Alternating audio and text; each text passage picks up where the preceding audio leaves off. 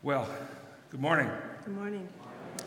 This might kind sound kind of odd to you, but humor me, please, if you would. How many of you got up on Sunday morning and said, I'm going to church today? Thought it'd be pretty much everybody. But I'd like the way you th- I'd like to change the way we think. When we think of going to church, really not thinking accurately because each and every one of you is the church. We are the community. We are the essential component of this church. This church, this community is lacking when someone is not here. Mm. We are unique. I would equate it to a jigsaw puzzle. Each and every one of us has our place. Each and every one of us, when we're missing, as I used to do when I was a kid, put one piece in my pocket until everybody was done. Each and every one of us has a place, and when we're missing, it's woefully obvious. Because we all have God given gifts, and each of the gifts was selected by God specifically for each and every one of us. And what we provide here is extremely important. Whether you're young or old, male or female, working or retired, you are a critical piece of this community. I was at a retirement party a week ago yesterday, and the gentleman who was retiring had quite a career. And they talked about retirement. And they used this analogy a man had driven his car until the tires were bald. And he, did, he had to decide if he was going to junk the car or buy new tires.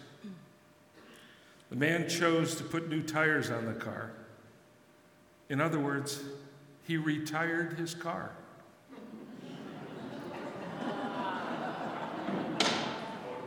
You got it, good. Okay. And in doing so, he did not expect to park it in the garage and let it rust. Instead, he continued to drive the car. The car was retired, but not cast aside. Some of us are retired. That does not mean that God is done with us yet. Rather, God has plans for us, and we have no idea where God might take us. Retired, yes. Useless or cast off, no. God continues to use us in many ways, and we give back as we can.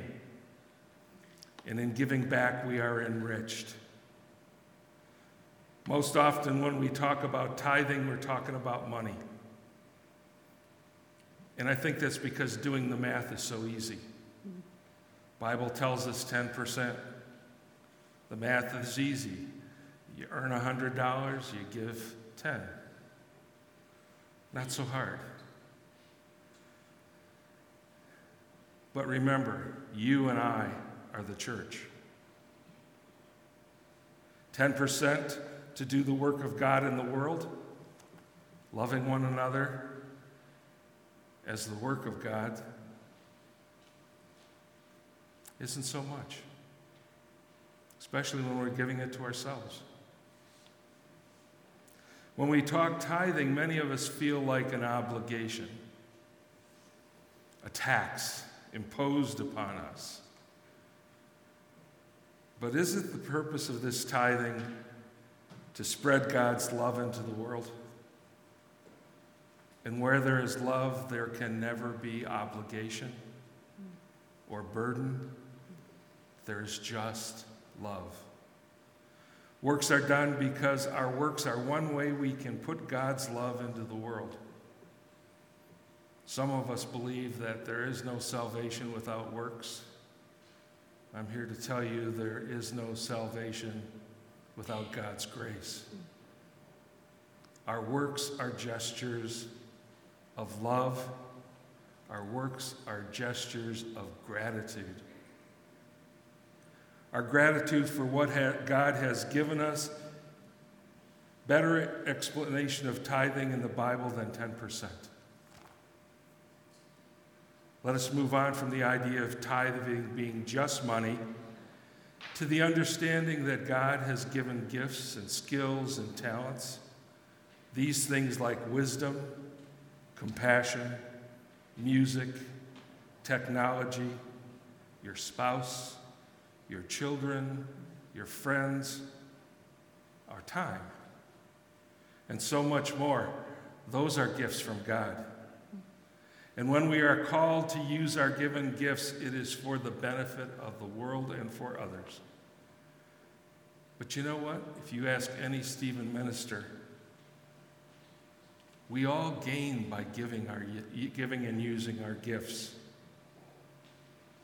Because by using our gifts, we are called to grow, to learn, to serve, and to become complete or whole,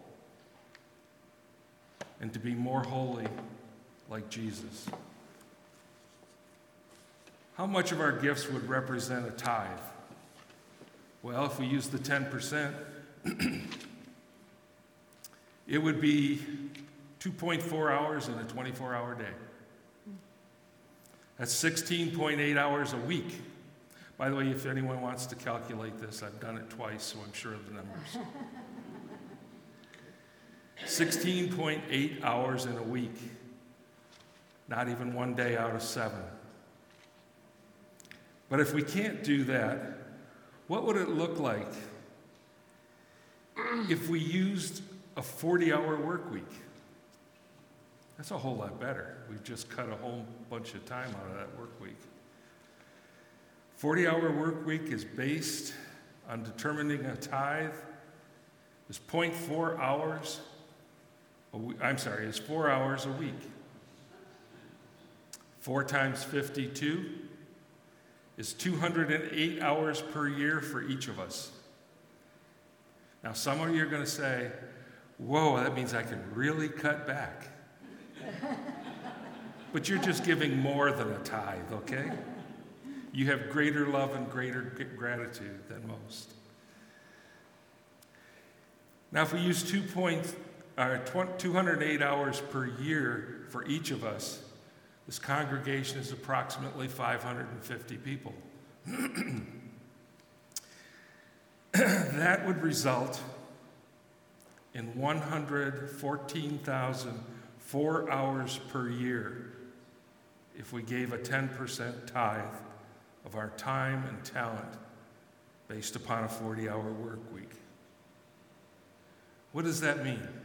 That is the equivalent of 55 full time employees working here. That is approximately five times the staff that we have right now. If I said to you, I'm going to give you 1,014, uh, I'm sorry, 114,400 hours this year, what would you do with it? It's almost hard to believe that there's so much. With so little being invested, so much is being spent. But some of us don't think we have gifts or talents, or with the people I work with in the hospital, they don't really think they have anything to offer. When you think this way, you are wrong. I have a little story, and here comes the part about the plant. You may have heard it, it was very popular, oh, maybe five, ten years ago. There's a lady who's a shut in, and she's visited occasionally by her pastor. And she's feeling very alone, like she doesn't have any connection to the world. And while the pastor's sitting in her living room listening to her, he looks around the room, and the room is filled with beautiful African violets. And he asked her about them, and she said, Oh, well, I, I take little clippings off and I start new ones, and I can, I just seem to be able to grow African violets. And so he gets an idea. He talks to her and he says, What if I could have some of those violets to take to the hospital? What if you could grow some for me to give to new moms? Or what if I could grow these violets so that, or I could take these violets and give them to people who were shut in like yourself? And she thinks this is a great idea, so she starts doing clippings and growing more African violets. And the church, the ministers, the deacons, the elders, when they make calls on people, they take them an African violet. Well, this gets to be quite an interesting ministry of the church, and she becomes known as the Violet Lady. Well, after time, as with all of us, she passes away. And this isolated woman's funeral is being held at the church. And the church is packed. People from wall to wall. And each and every one of them brought a little African violet with them. And the church is just a splendor with violets. Here, this lady who thought she had no gifts, she thought she had no talents, was able to bring joy into so many lives that she was honored at the time of her death for just a little thing. So if you think you have no gifts, we all have gifts. Largest among which is God's love. And you know, the thing I've noticed that when I give God's love away, God's just standing there pouring more love into me so I can give more away. I never run out of it. It fills me up.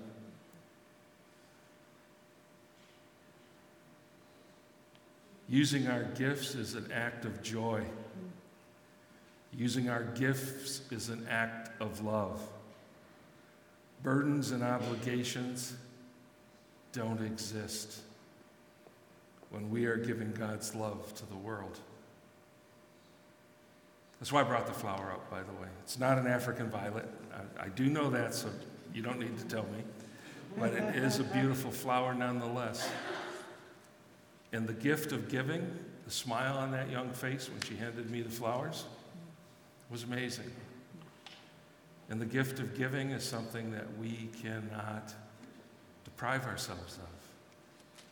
Because when we do, the only person who's being hurt is you and I. Amen. Amen.